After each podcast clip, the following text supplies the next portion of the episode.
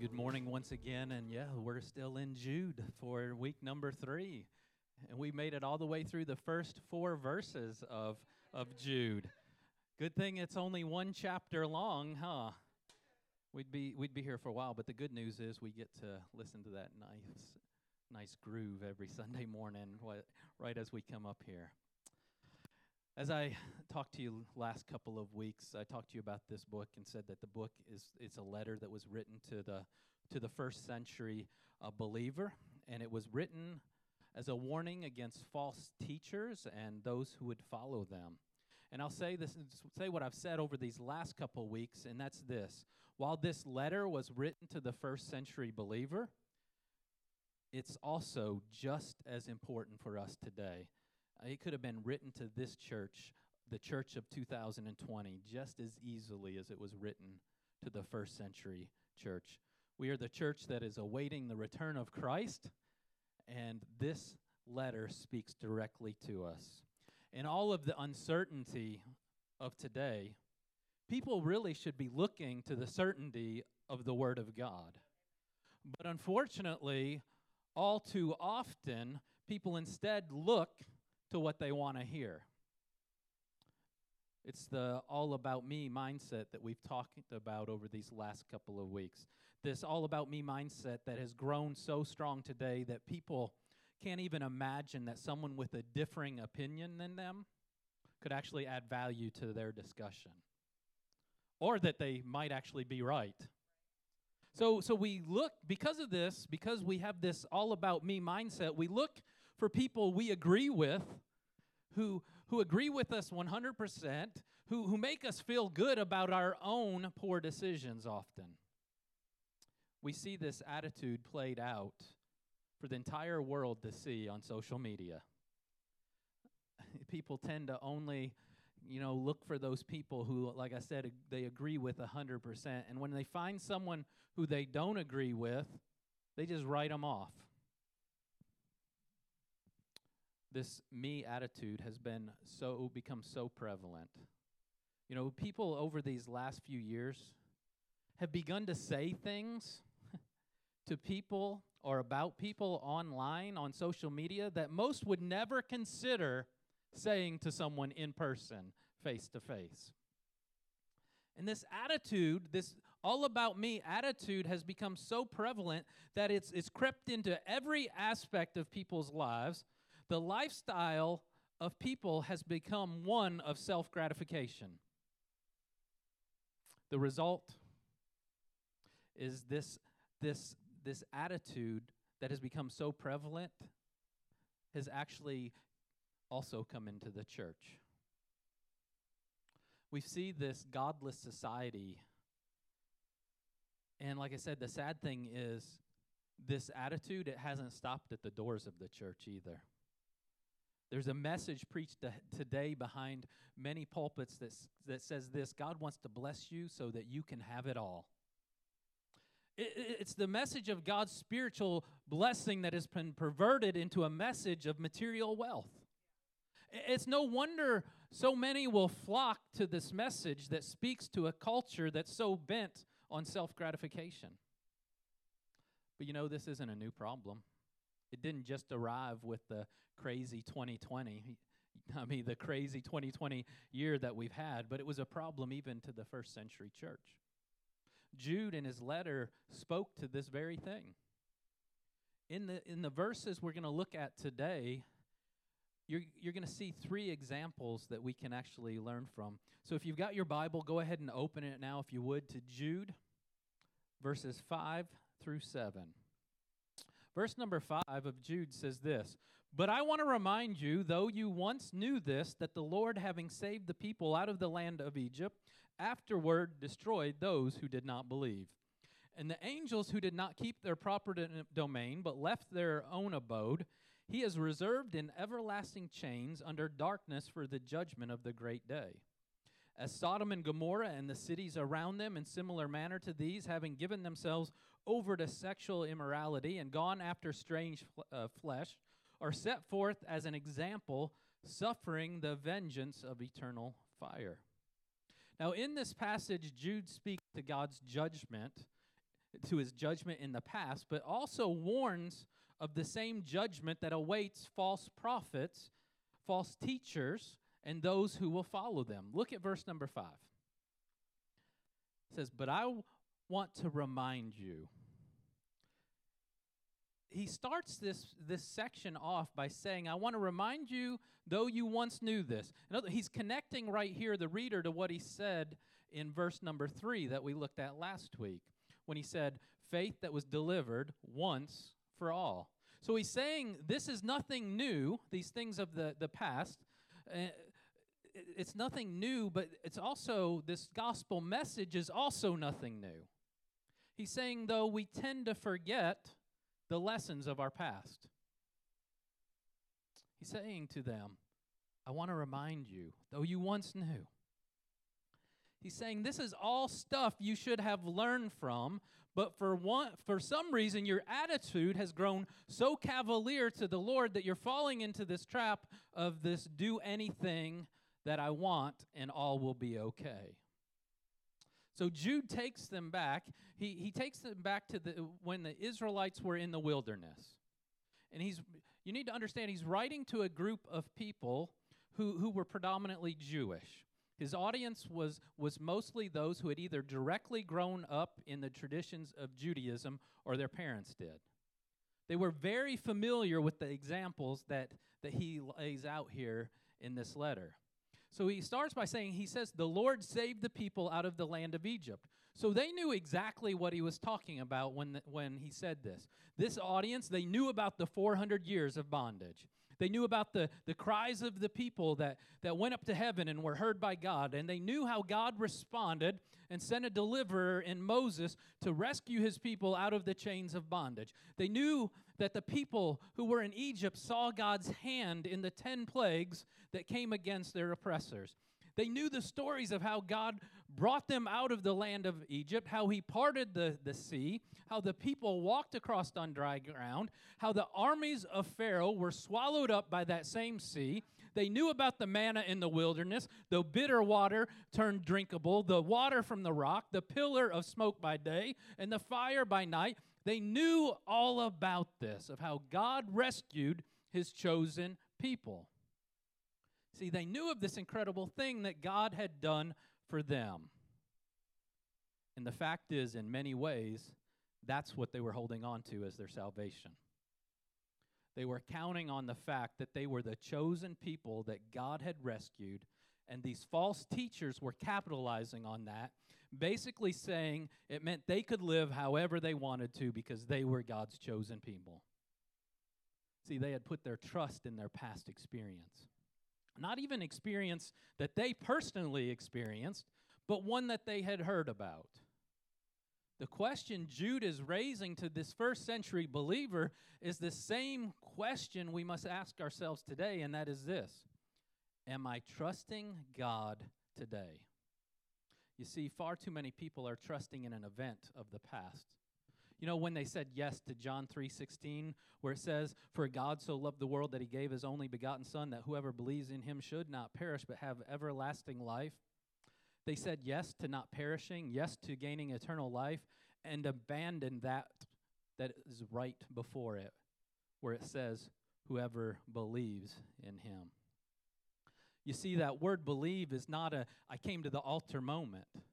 That word believe is not a I repeated a prayer moment. That word believe is not a I got baptized moment. It's a lifelong commitment to Jesus, to trusting Him daily for everything. Those who believe in Him, those who have an utter dependence on Him. See, believe isn't a one time moment, believe is an ongoing thing. That word there, whoever believes in Him, that is a daily trusting a daily reliance, not an acknowledgement of simply who he is. I mean, the, the demons of hell knew who, know who he is. They believe he exists, but they don't put their trust in him, their faith in him. Jude's saying, You got to trust God for today. You got to trust that he can still break the chains of bondage that he can still set the captive free, that he overcame death, hell, and the grave, then he can raise to life you just the same. You got to believe daily in Him for your everything. If you don't, it will lead to a place of unbelief. It's funny today as as Toby was Pastor Toby was praying and and speaking there in between those two songs, and he he don't even know this, but I think he said every single one of the points that I have for today's message. I love when when the Holy Spirit is so speaking to us that I, that is just confirmation that I know that that God has just delivered and brought a word for us for right now. Jude then says, after God did all of this, he destroyed those who did not believe. He's taking his audience back to the book of Numbers when he says this. He's taking them to the, the story of the, the 12 spies who went into the promised land, and they brought back a report, a report of how good the land was. You remember that? the land was good it was flowing with milk and honey but but but 10 of the 12 also said this we can't do it they are giants we're but grasshoppers in their eyes in our own eyes actually and they say we should have just died in egypt but there were two there were two who said the god who rescued us out of bondage who defeated our enemy He's the same God today. And they said, We are trusting in God for today. And that God, the God who saved us then is the same God who will defeat our enemy now. These two saw God for who he is and not for simply what he did. But the people, it says, were filled with unbelief. They said, We can't do this. They bought into the lie the enemy tells. See, the enemy will say a couple of things to you. He'll, he'll say, Yeah, God may have done that for you in the past, but he's not going to do it for you again. Or, or he'll tell you this because God did it for you in the past, you can do whatever you want today. The people of Israel didn't believe that God could deliver them, and the result was every adult that walked out of Egypt with the exception of Joshua and Caleb, were destroyed in the wilderness. You know, it's estimated that there was maybe 2 million people who, who left Egypt, left Egypt by the hand of God, yet only two that kept believing. Only the two who kept trusting. Only two entered the promised land. How often are we just like the people of Israel in the wilderness? We've seen God do great things. We've seen him do marvelous things in the past, but as soon as we come up against some new obstacle, some new problem, and we don't immediately see the enemy flee or, or we don't immediately see the result we want, we stop believing in him for victory. And we try to handle things in our own strength. I'm here to remind you this morning of the warning that Jude gives us in verse 5. And that's this unbelief destroyed the Israelites in the wilderness. Don't let unbelief keep you in chains. You got to trust in God's power to deliver. Trust in his power. Church, he can and he will bring victory if you continue to believe, you continue to trust. Don't fall into the trap of unbelief. Verse number six, he says this And the angels who did not keep their proper domain, but left their own abode, he has reserved in everlasting chains under darkness for the judgment of the great day. There's a lot of debate over this passage, a lot of debate in regards to who were these angels, who were they, who, wh- where did they come from, wh- when did they fall. There's probably three, at least three, if not more, views on on where this come from. You also see this same description in Second Peter, by the way. But the the main three views are this. The first one is um, it's referring to an unknown group of angels and their fall, that, and it's just not recorded in Scripture. There's a second thought on it, and it's that is that it's referring to to Satan's fall and those angels that were cast down with him. We read about it in Isaiah and Ezekiel.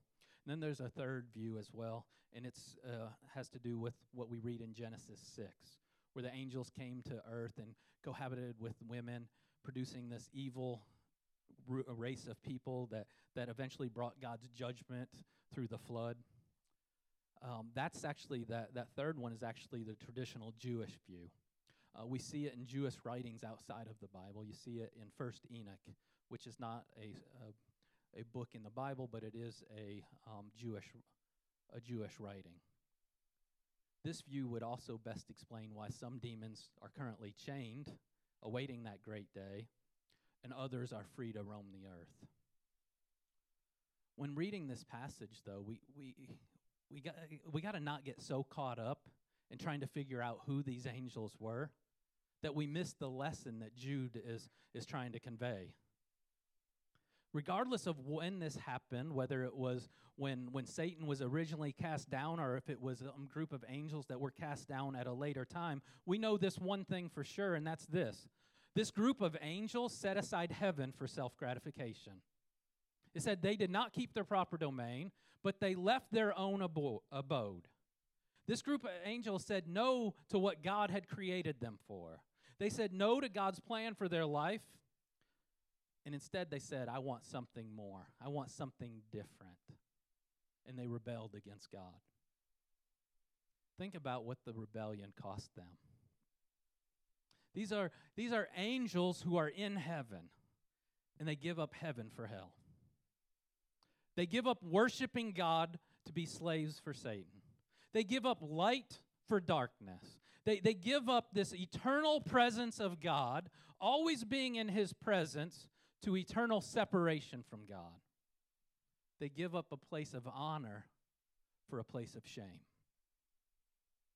And the fact is, we often do the same thing. People will even do it when it comes to ministry.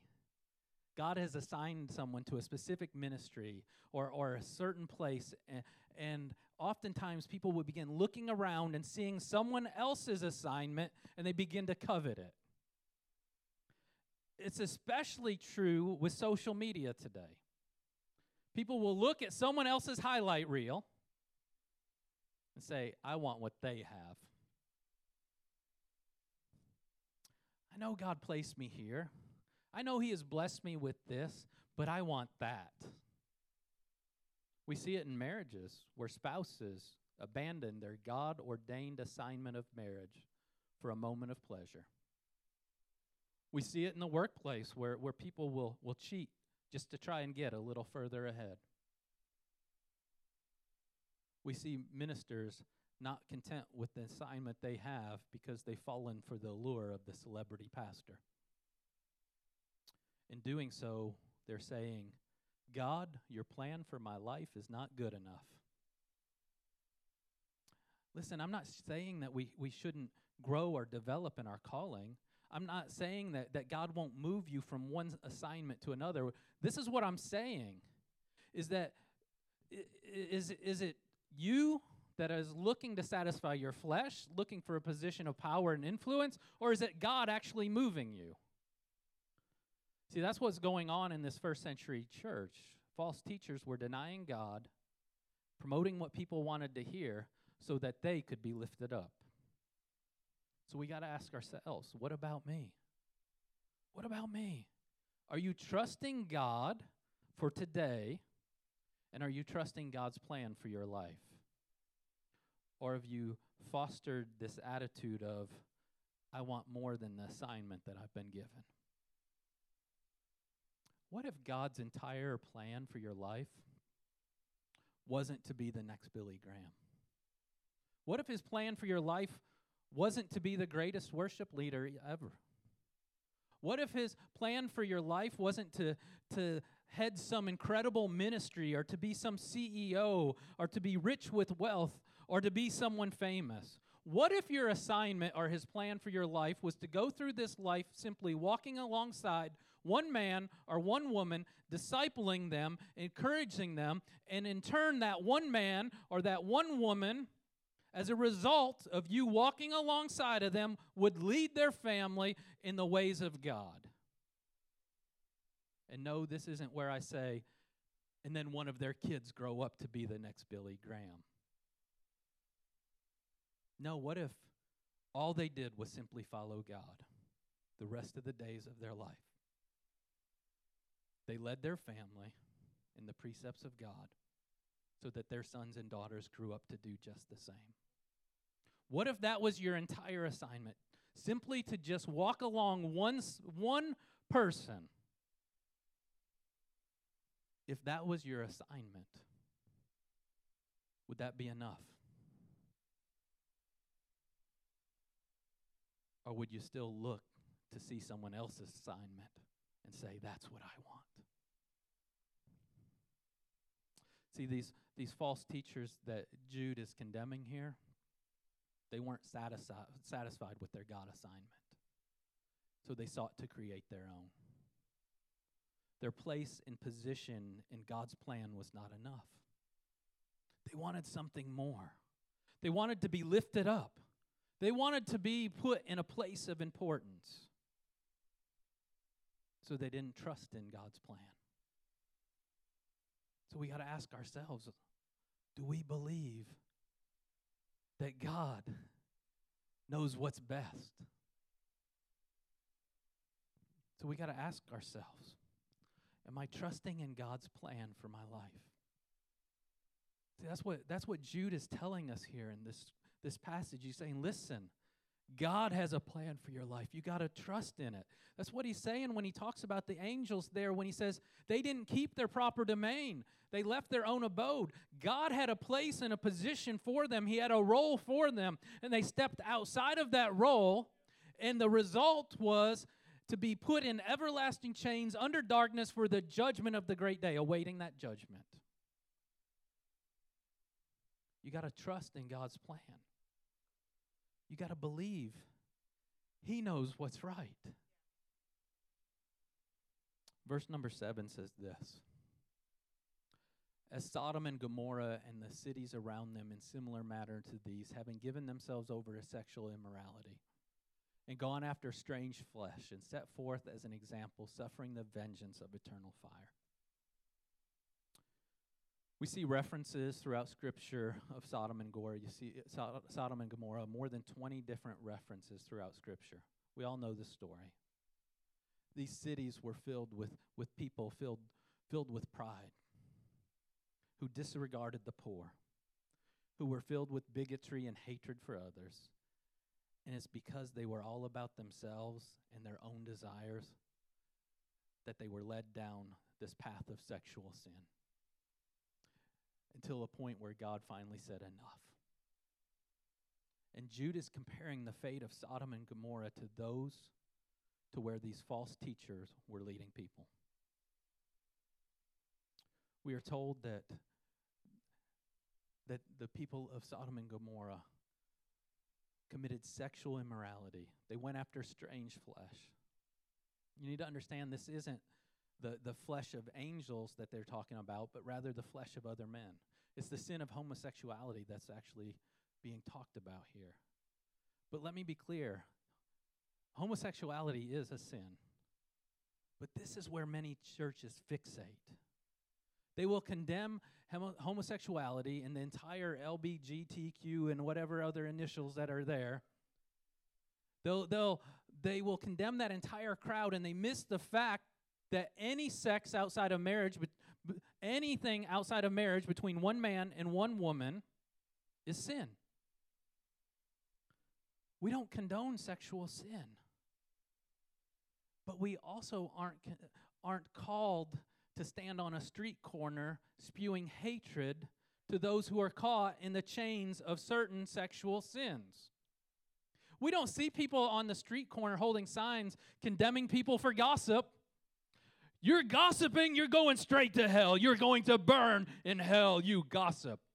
How many signs like that have you ever seen? Did you write it?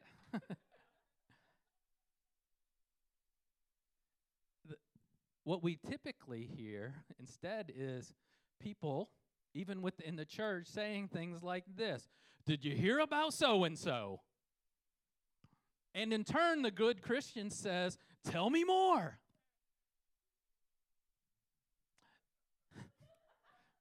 wow.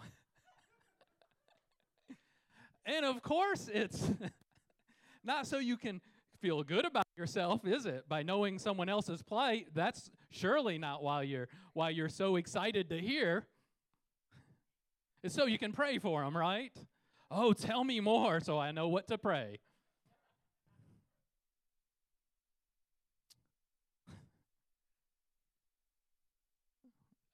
I don't know where I was going now.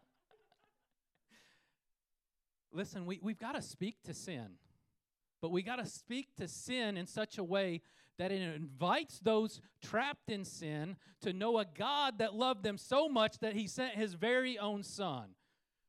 We got to speak to, to people who are caught in sin in such a way that we invite them to know this, this man named Jesus the Son of God that laid down his life so that they could have victory over sin, so that they could be set free from the chains of sin.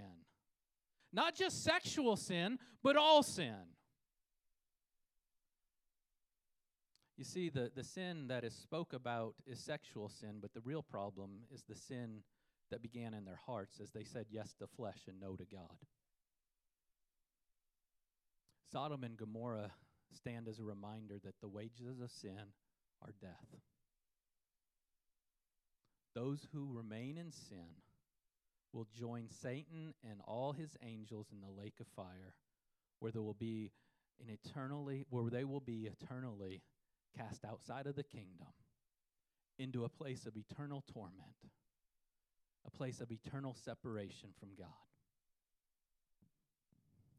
Matthew 25:41 says this. Then he will also say to those on the left hand, Depart from me, you cursed, into the everlasting fire, prepared for the devil, the devil and his angels. See, hell was created for the devil and his angels. But Jesus, that's Jesus speaking right there. He tells us there in Matthew, there will be people who will join them. And Jude is warning. He's warning against the false teachers and those who follow them. Hell will, hell will have those who would not believe. Hell will have those people who said no to God's plan for their life. And hell will have those people who are consumed with satisfying the flesh. I'm here to tell you this morning that hell is real. Once there, there's no escape. It's a place of eternal suffering and an eternal separation from God Almighty. The very God that sent his own Son. Eternal separation from the one who laid down his life. In his first letter to the church at Corinth, Paul writes to a group of people that were not that different from the people of Sodom and Gomorrah. 1 Corinthians chapter 6 verse number 9 says this. Do you not know that the unrighteous will not inherit the kingdom of God? Do not be deceived. Neither fornicators, nor idol- idolaters, nor adulterers, nor homosexuals, nor sodomites, nor thieves, nor covetous, nor drunkards, nor revelers, nor extortioners will inherit the kingdom of God. Both Paul and Jude are condemning sin. Jude writes of what will become of the false teachers and those who follow him, and he does it as a warning. He, he's trying to get their attention. If you remember, back in week one, we talked and he said, Listen, I wanted to write to you about this, common salvation that we have, but I had to stop. I had to get this message to you right away. You need to understand there are those false teachers who have crept in, they snuck in, and they're teaching you things that are going to lead you astray. They're going to send you straight to hell. Jude writes of what will become of those false teachers. Paul writes how all of those who follow after the flesh will not inherit the kingdom of God. But listen, we aren't left with no hope. We are not hopeless. Look at what Paul says in verse number 11. And such were some of you. Did you you remember all of those things I just read? And Paul says, "And so were some of you." I was describing some of you when I was reading out those things. But you were washed. But you were sanctified. But you were justified in the name of the Lord Jesus and by the Spirit of God. That was some of you. But in the name of Jesus, you've been made right. By the Spirit of God, you are kept. I'm here to tell you today, church, if it weren't for the blood of Jesus, we'd all be condemned.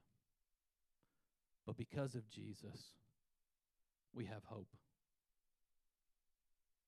Jesus, the Son of God, is the very message the false teachers were denying.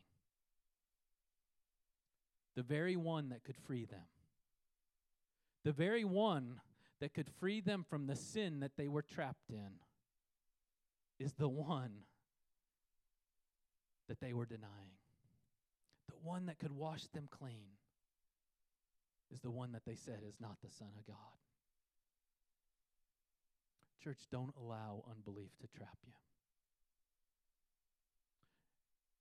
You got to trust in the power of God to set you free. You got to trust that that God is God and that we are not.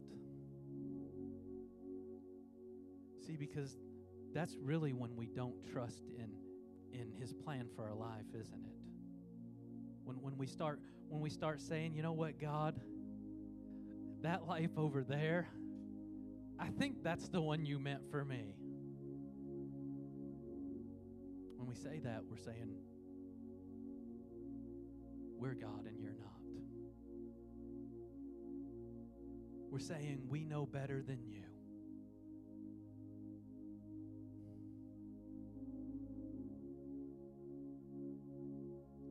Trust in Him. He has the right plan for your life.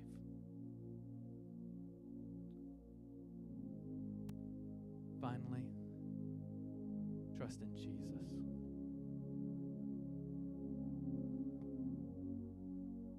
Trust in Jesus. Trust that He has the power to deliver you. Whatever, whatever battle you're fighting, whatever chains have you bound up, that God is the same God that has delivered you then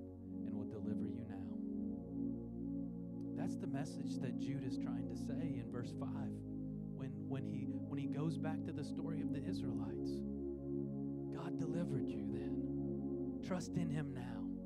Don't stop believing in him. Trust that he has the, the right plan for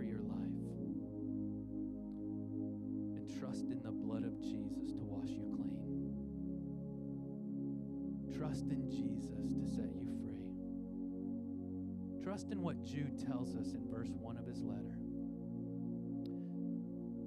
Jude, a bondservant of Jesus Christ and brother of James, to those who are called, sanctified by God the Father, and preserved in Jesus Christ. Trust in that. If you have put your trust in Him, believing in Him daily, relying on Him, not in a not really not believing in a moment, not believing in a a, a, rep, a repeated prayer that you re- said, but actually believing in Him. Now, should you say the prayer? Absolutely. That's that's part of it, right? But it's not a simply just repeating some words. It's believing trusting in Him.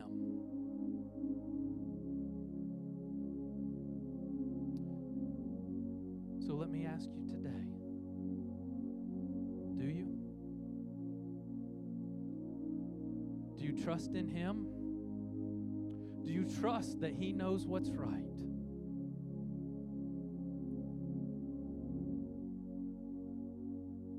Or have you allowed this attitude of self to control you, to steer your life. We're going to take just a moment today to ask God to speak to us because His Holy Spirit will do just that. You know, a lot of times we want to take the job of the Holy Spirit and point out what's wrong in someone else's life.